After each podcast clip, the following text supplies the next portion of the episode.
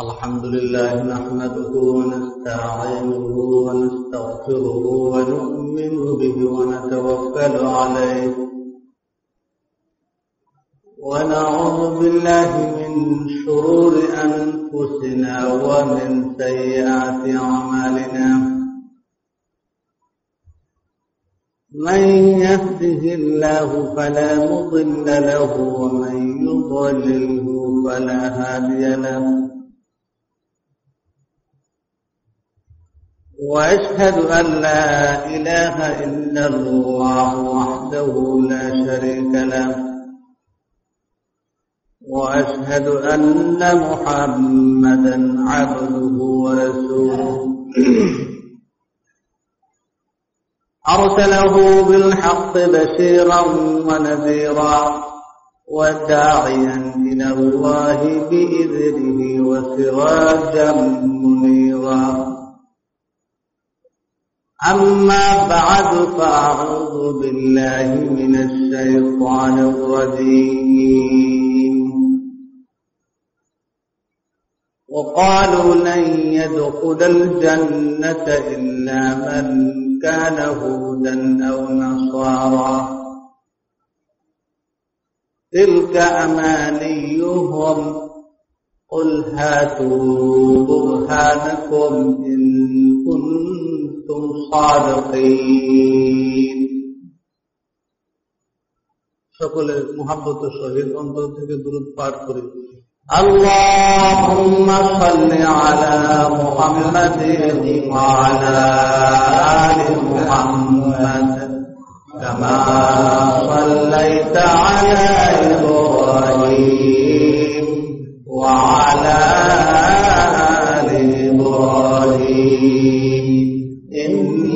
إنك حميد مجيد اللهم بارك على محمد وعلى آل محمد كما باركت على إبراهيم وعلى آل إبراهيم إنك حميد مجيد. আল্লাহ পাত্র শুক্র আদায় করি। আল্লাহ আমাদেরকে তার ঘর মসজিদে পবিত্র জুমার দিনে কোরআন এবং হাদিসের দরসের মধ্যে বসার তৌফিক দান করেছেন। সকলের মোহাম্মত শহীদ আওয়াজে বলি আলহামদুলিল্লাহ। আজকে আমরা আলোচনায়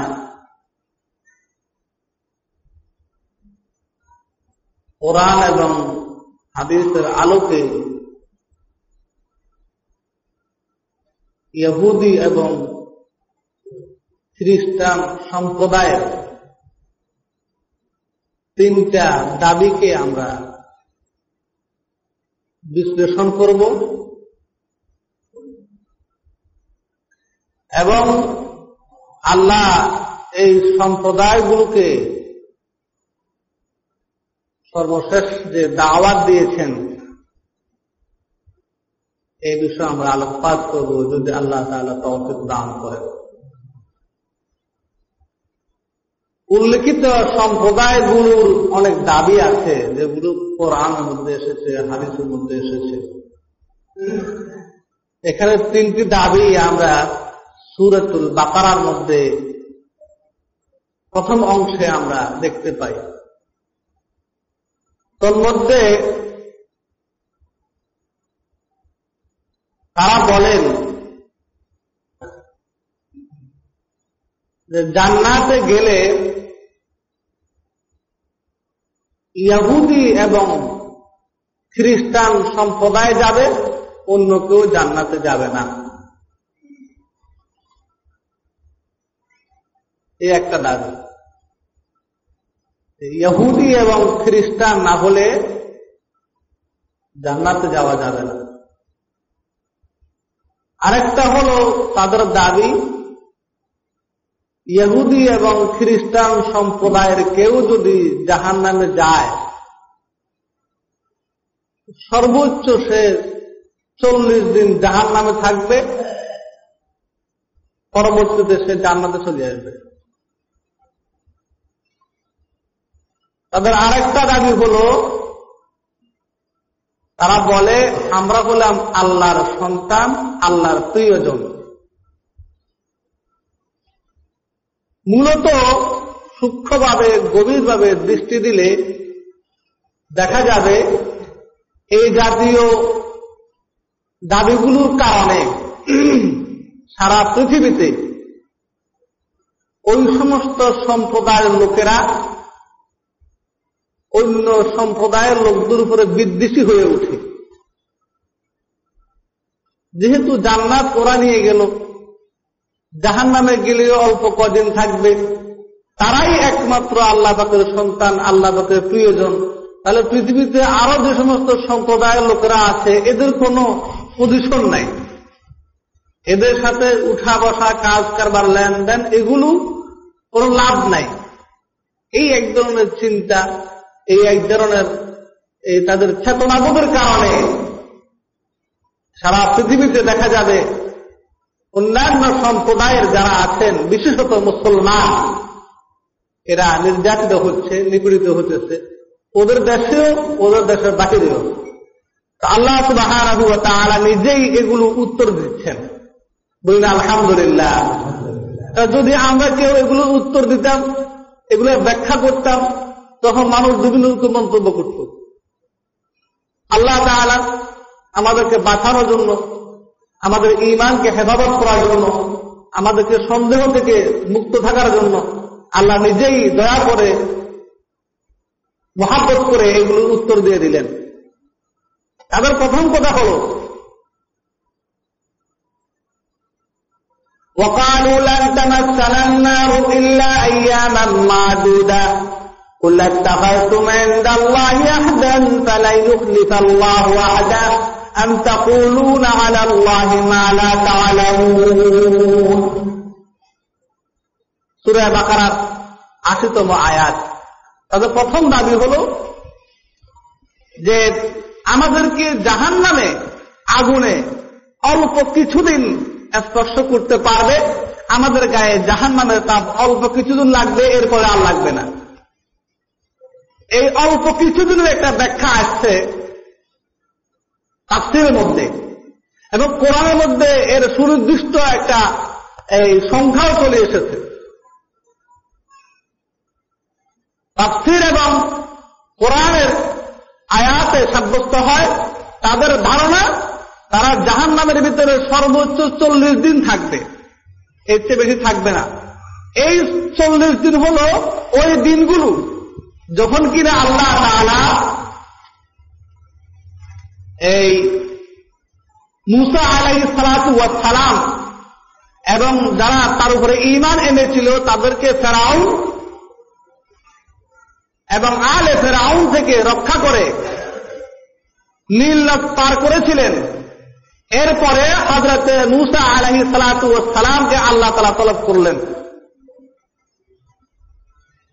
সেখানে যখন নাকি হজরতে মুসা আলহি সালাম আল্লাহর সান্নিধ্যে গেলেন, তার উম্মদদেরকে অর্থাৎ ইহুদি সম্প্রদায়দেরকে,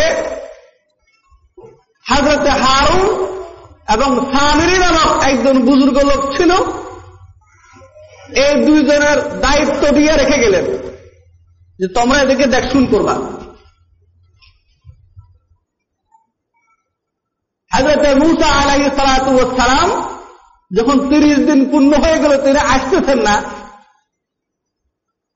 এই সামিরি যে লোকটাকে একটু আগে বুজুর্গ বললাম, সেই নিজেই হাজরত মুসা আলাই সালামের যে আদর্শ যে নমুনা এই পথ থেকে সরে গেলেন। সেই হাজরত মুসা আলাই সালাম উম্মদদেরকে বললেন যে তিরিশ দিন হয়ে গেল, এখনও মুসা আসতেছে না, এর কারণ হল, তোমাদের কাছে যে মাল সম্পদগুলো আছে, এগুলোর কারণে আল্লাহ তারা তোমাদেরকে আজাদ দিচ্ছে। অতএব তোমাদের কাছে যে সোনা দানা আছে, এগুলোকে তোমরা একটা জায়গা দেখা দিলেন, এখানে জমা রাখো। দেখবা হাজরতের মুসা ফিরে আসবে। আর এই স্থানের পকেটে ছিল হাজরত জিব্রাইল আলহি সালাম যে সমস্ত জায়গা দিয়ে চলাচল করতেন, ওই সমস্ত জায়গার মাটির মধ্যে, এটা আর একদিন বলেছিলাম, ওই সমস্ত জায়গার মাটির মধ্যে রুহের সন্ধান পাওয়া যেত, প্রাণের সন্ধান পাওয়া যেত।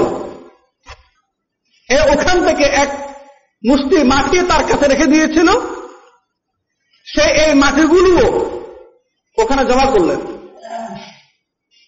আর সেখানে একটা মূর্তি তৈরি হল গরুর বাছুরের আকৃতিতে।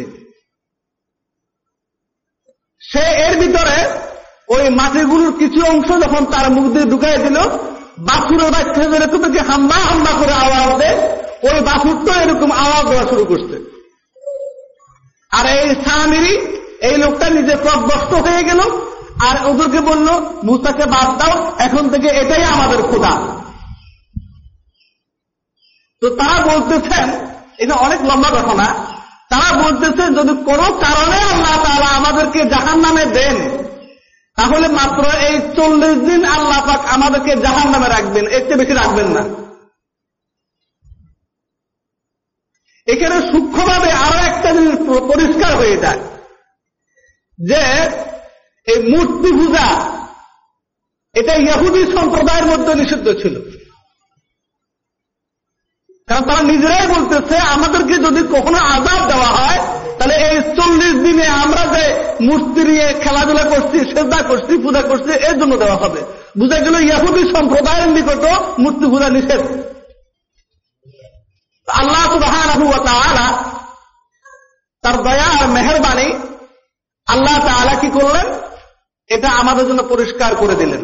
আল্লাহ বলতেছেন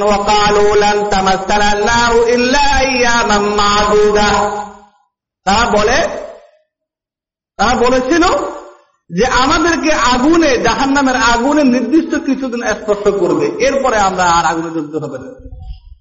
আল্লাহ বলতেছেন, নবী মোহাম্মদ রসুল্লাহ সাল্লাহ আলহামকে আপনি তাদেরকে বলে দেন আর তাহলে তুমি আহদান তোমরা যে কথাটা বলতেছ, এই কথার পক্ষে কি আল্লাহ থেকে অঙ্গীকার নিয়েছ? প্রশ্নবোধক। যদি অঙ্গীকার নিয়ে থাকো, আল্লাহ তারা এই অঙ্গীকার কখনো ভঙ্গ করবেন না।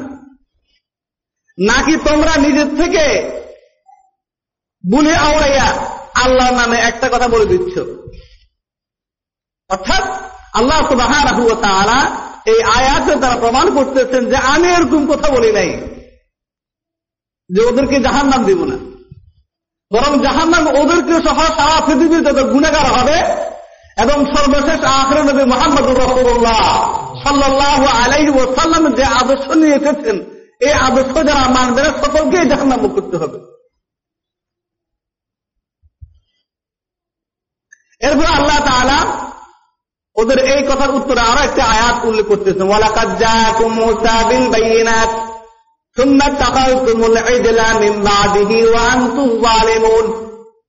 মূসা আমি দলিল প্রমাণ বিতরণ করেছিলাম। অন্য জায়গাতে বাণী, পার্থক্যকারী কিতাব। তারপরেও তোমরা একটা গো বাছুরকে তোমরা তোমাদের দেবতা হিসেবে গ্রহণ করেছিলে। ওয়ান তুম এই কারণে তোমরা অত্যাচারী, জালেম। যেগুলো মূর্তি পূজারকারীরা জালেম শিরিককারীরা জালেম। অতএব পরিষ্কার হয়ে গেল যে ওদের এই দাবি ঠিক নয়, যে শুধু তারা জাহান নামে নির্দিষ্ট কিছুদিন থাকবে আর থাকবে না। দুই নম্বর, তাদের একটা দাবি কোরআন মধ্যে এসেছে, তা বলল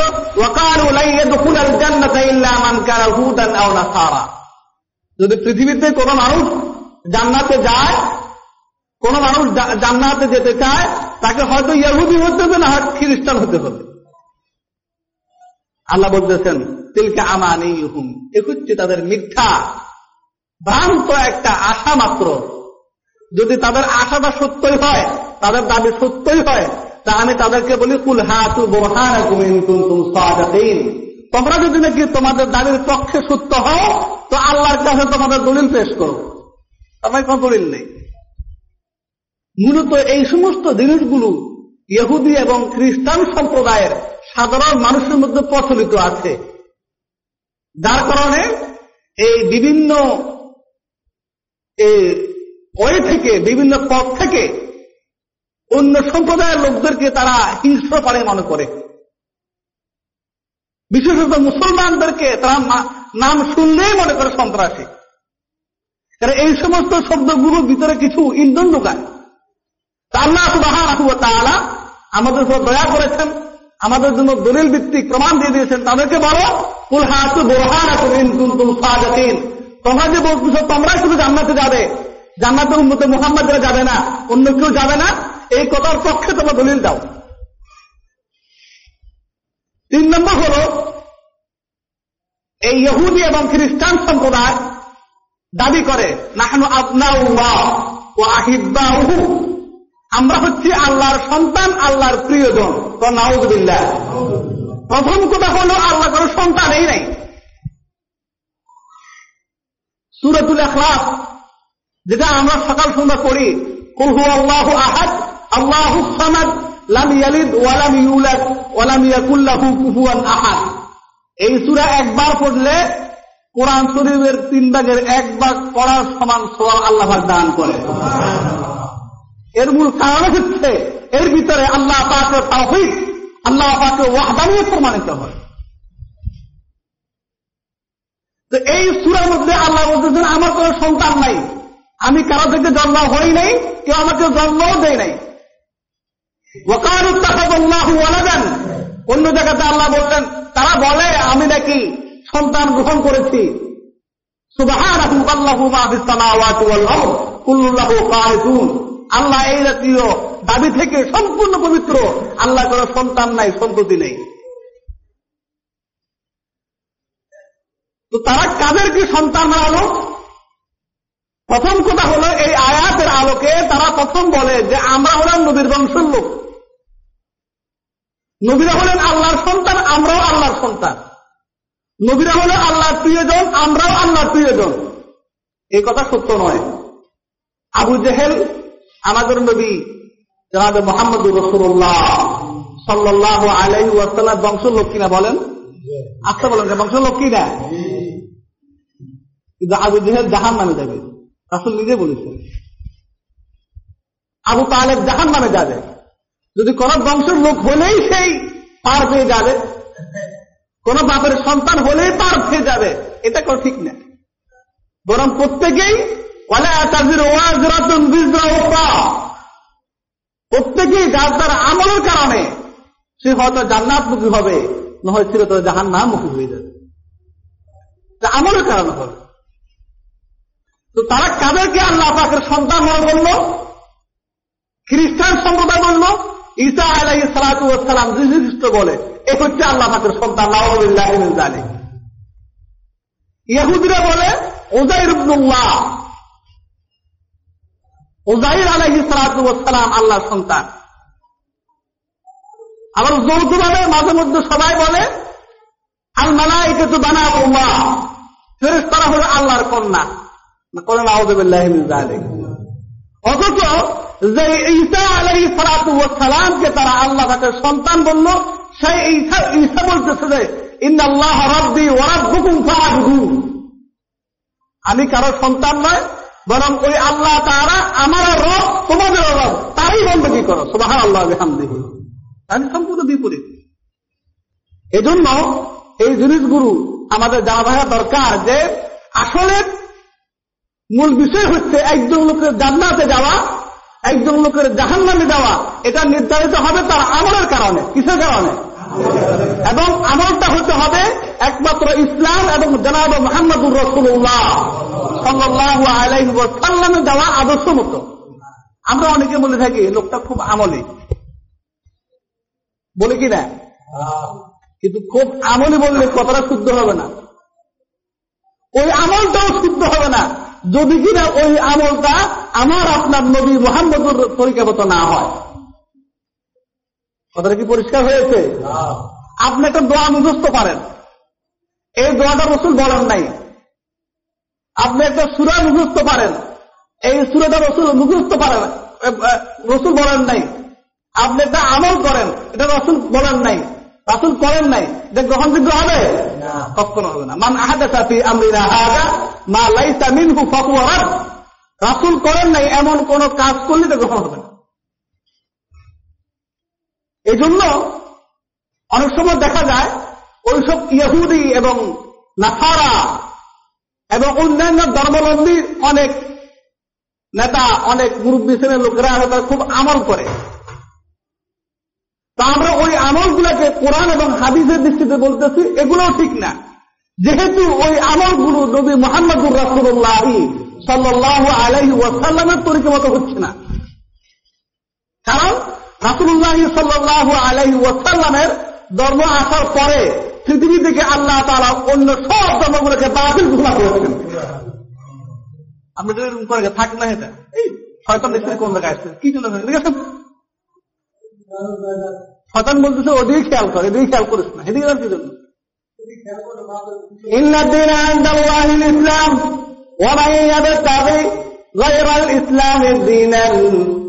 فلن يقبل منه وهو في الآخرة من الخاسرين আল্লাহর কাছে গ্রহণযোগ্য ধর্ম হলো কি ইসলাম কি ধর্ম আল্লাহ বলেন ওমাইয়াবতাগি গায়রাল ইসলামের দিন فلن يقبل منه وهو في الآخرة من الخاسرين ইসলাম ছাড়া অন্য কোন ধর্মের অনুসন্ধান করলে অন্য কোন ধর্মকে ফলো করলে এটা আল্লাহর গ্রহণযোগ্য হবে না এবং ওই লোকটা ক্ষতিগ্রস্ত পর্যস্ত আল্লাহ তাআলা এরপরে একটা সমাধান দিচ্ছেন। হুয়া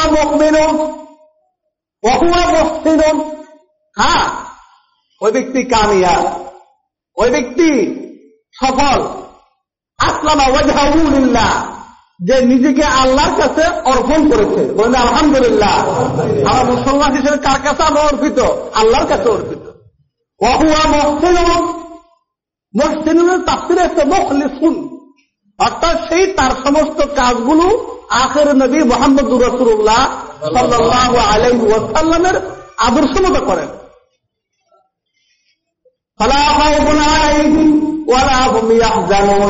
ওদের কোনো ভয় নাই ওদের কোনো দুশ্চিন্তার কারণ নাই। আজকে যে বইগুলো হচ্ছে যে দুশ্চিন্তাগুলো হচ্ছে এর মূল কারণ হচ্ছে আমাদের রাসুল যে তরেখা দিয়েছেন আমরা এর থেকে দূরে আছি। আল্লাহ তাআলা আমাদেরকে রাসুলের তরিকায় ফিরে আসার জন্য তৌফিক দান এই যারা মুসলিম ছাড়া অন্য ধর্মাবলম্বী ওদেরকে আল্লাহ তালা বারবার ইসলামের দিকে ডাক দিয়েছে কোরআন মধ্যে ডাক দিয়েছে। দেখেন, বিভিন্ন রূপ দাবি আছে। তিনটাতে বললাম।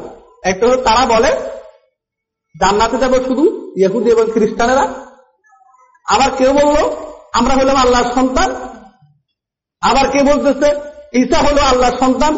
কেউ স্বয়ং ঈসাকে বলছে, হু আল্লাহ। ঈসা হচ্ছে স্বয়ং আল্লাহ। কে বলতেছে ওজার হলো আল্লাহর সন্তান? কে বলতেছে ওজার হলো আল্লাহ। আবার কে বলতেছে? আল্লাহ হলো তিনজনের একজন। একজন হচ্ছে আল্লাহ, নিজে। আরেকজন হলো মরিয়ম আরেকজন হলো ঈসা। এই তিন খুদা। কয় খুদা?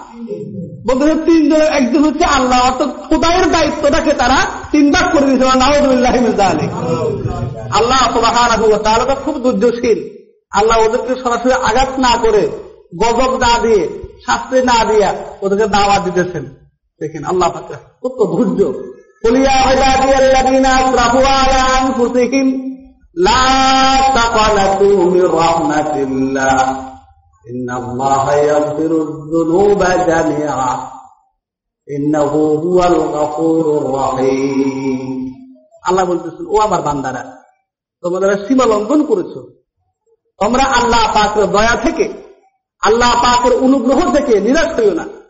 এটা আমাদের জন্য প্রযোজ্য, সকলের জন্য প্রযোজ্য।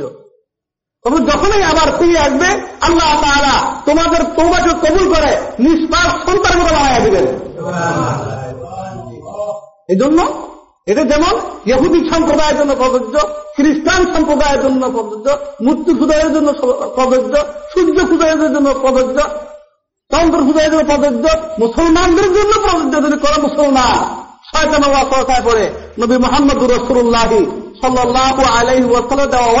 রাস্তা থেকে সরে যায়। সে যে আবার ফিরে আসে, আল্লাহ তারা তার সমস্ত গুণাগুলো মাফ করে দিয়ে তাকে কবুল করে নেবেন আল্লাহ তাআলা আমাদের সকলকে তৌফিক দান করেন। সকল মহাব্বতের সাথে আল্লাহ আমিন। এই কথাগুলো বলার অনেকগুলো কারণ আছে। তার মধ্যে একটি কারণ হলো, আমাদের বুঝার জন্য আরেকটি কারণ হলো আমাদের দেশে কিছুদিন পরে নির্বাচন আসতেছে। তো বাংলাদেশে কিছু মুসলমান ছাড়াও তো অন্য সম্প্রদায়ের লোকেরা আছে। তার মধ্যে একটা দিবস উদযাপিত হয় বড়দিন। হয় কি হয় না? এটা হলো খ্রিস্টানদের জন্য বড়দিন। তো নির্বাচন কমিশনার এই খ্রিস্টানদের এই বড়দিনের দিকে তাকাইয়া নির্বাচনের তারিখ পরিবর্তন করছে। আমাদের কথা হলো খ্রিস্টান সংখ্যা বাংলাদেশে খুব কম। এর জন্য যদি নাকি তারিখটা পরিবর্তন করতে হয়, বাংলাদেশ থেকে ভোটার হয়ে গেছে, এরকম পঞ্চাশ হাজার হাজির হয়ে যেতেছে কোথায়? কথা বলে কোথায় যেতেছে যে তারিখে নির্বাচন দিচ্ছে, এই তারিখে যদি নির্বাচন ঠিক রাখে, তাহলে এই হাজিগুলো কিন্তু ভোট দিতে পারবে না। কথা বুঝতেছেন? তো যদি ওই বড় বিন্দুকে সম্মান দেখার জন্য যদি নির্বাচন পরিবর্তন করা লাগে তাহলে এই দেশের মুসলমানের সরকার মুসলমানের দেশে এই পঞ্চাশ হাজার হাজিদের ভোট নিশ্চিত করার জন্য নির্বাচনকে আরও পরিবর্তন করার জন্য দাবি জানাই আমরা। কথা বুঝতেছেন আপনারা? দরকার আছে না? অবশ্যই দরকার আছে। অল্প কয়েকজন খ্রিস্টানদের জন্য আমরা তারিখ পরিবর্তন করে ফেলতেছেন ওদের বড়দিন এই জন্য। আমাদের কোরবানি আছে আমাদের হাজিরা আছে সৌদি আরব হজ করতে গেছে। ওরা আসা পর্যন্ত আপনার টাইম পরিবর্তন করে দেন। আল্লাহ তালা দেশ ও জাতের জন্য সকলকে কাজ করার জন্য তৌফিক দান করেন সকল মহাব্বত আওয়াজ আল্লাহ وصلى الله تعالى وسلم على سيدنا محمد وعلى اله وصحبه اجمعين